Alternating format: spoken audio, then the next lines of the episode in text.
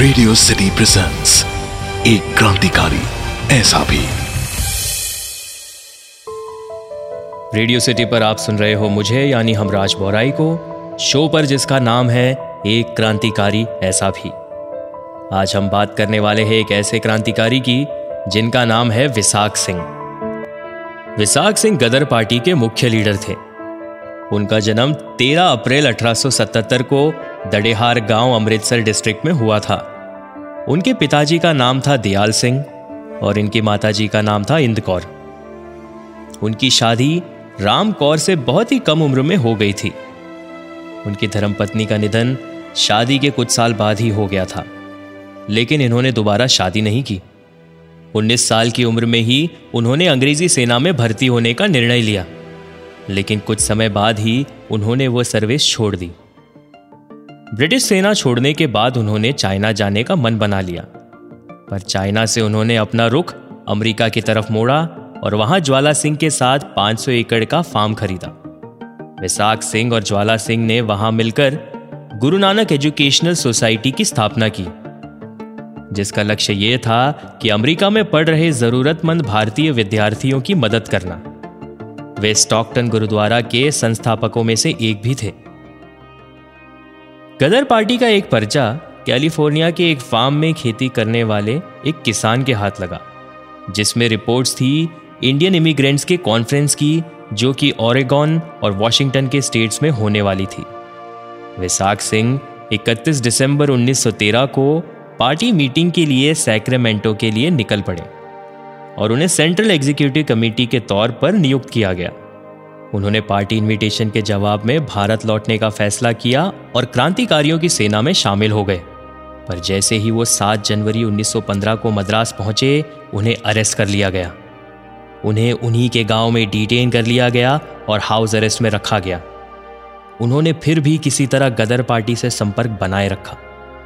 फरवरी 1915 को उन्होंने एक निर्णय लिया, बगावत करने का। गदर पार्टी के मुख्य नेता होने के नाते लोग उनकी इज़्ज़त किया करते थे।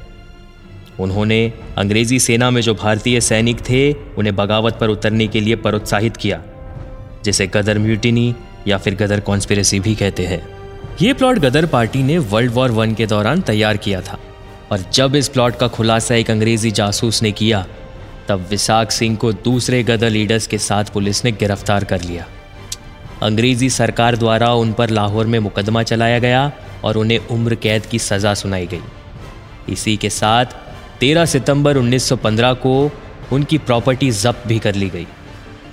वो अंडमान में पॉलिटिकल प्रिजनर्स के साथ हो रहे दुर्व्यवहार के खिलाफ विद्रोह करने के लिए महीने भर से ज़्यादा दिनों तक हड़ताल पर रहे। General amnesty for certain categories of political prisoners के तहत उन्हें रिहा किया गया।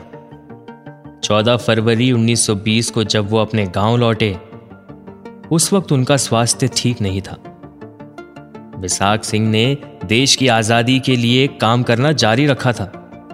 उन्हें देश भगत परिवार सहायक कमेटी का प्रेसिडेंट नियुक्त किया गया, जिसके तहत ये उन क्रांतिकारियों की मदद करते जो जेल में थे। गुरु का बाग मोर्चा में उन्होंने सौ वॉलेंटियर्स के जत्थे का नेतृत्व किया अदालत की गिरफ्तारी के लिए। 10 जनवरी 1931 को ये उन पंज प्यारे में से एक थे जिन्होंने कर सेवा की शुरुआत की और cleansing of the Holi Sarovar of तरन तरन और ये उन पंज प्यारे में से एक भी थे जिन्होंने 14 अक्टूबर 1932 को गुरुद्वारा पंज पीरा साहिब के नए इमारत की नींव रखी। 1934 को इन्हें जत्थेदार ऑफ़ द अकाल तख्त इन अमृतसर के तौर पर नियुक्त किया गया। इन्हें फिर 1940 और 1942 को बंदी बना लिया गया था। आज़ादी के बाद भी इन्होंने अपनी सोशल सर्विस जारी रखी। 5 दिसंबर उन्नीस सौ सत्तावन को सेहत खराब होने की वजह से तरन तरन डिस्ट्रिक्ट हॉस्पिटल में इनका निधन हो गया। तो ये थे हमारे क्रांतिकारी विसाख सिंह की कहानी। रेडियो सिटी हम सारे भारतवासियों के साथ सभी क्रांतिकारियों को सलाम करता है, नमन करता है। आप सुन रहे थे एक क्रांतिकारी ऐसा भी, मेरे यानी हमराज बौराई के साथ only on radio city radio city presents एक क्रांतिकारी ऐसा भी।